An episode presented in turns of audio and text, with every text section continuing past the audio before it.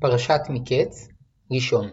ויהי מקץ שנתיים ימים, ופרעה חולם, והנה עומד עלי אור, והנה מן היאור עולות שבע פרות, יפות מראה ובריאות בשר, ותראינה באחו, והנה שבע פרות אחרות, עולות אחריהן מן היאור, רעות מראה ודקות בשר, ותעמודנה אצל הפרות על שפת היאור, ותאכלנה הפרות, רעות המראה ודקות הבשר, את שבע הפרות יפות המראה והבריאות, ויקץ פרעה, וישן ויחלום שנית, והנה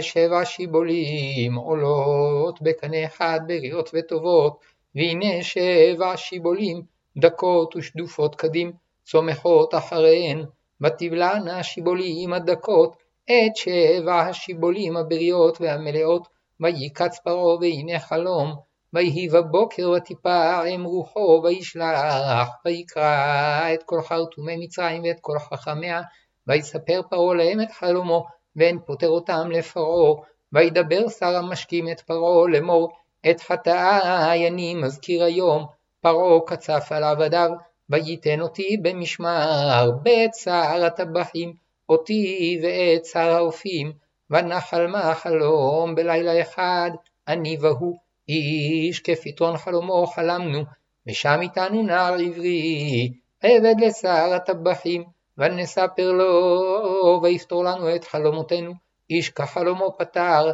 ויהי כאשר פתר לנו כן היה, אותי השיב על קני ואותו תלה, וישלח פרעה ויקרא את יוסף וירצו מן הבור, ויגלח ויחלף שמלותיו, ויבוא אל פרעה.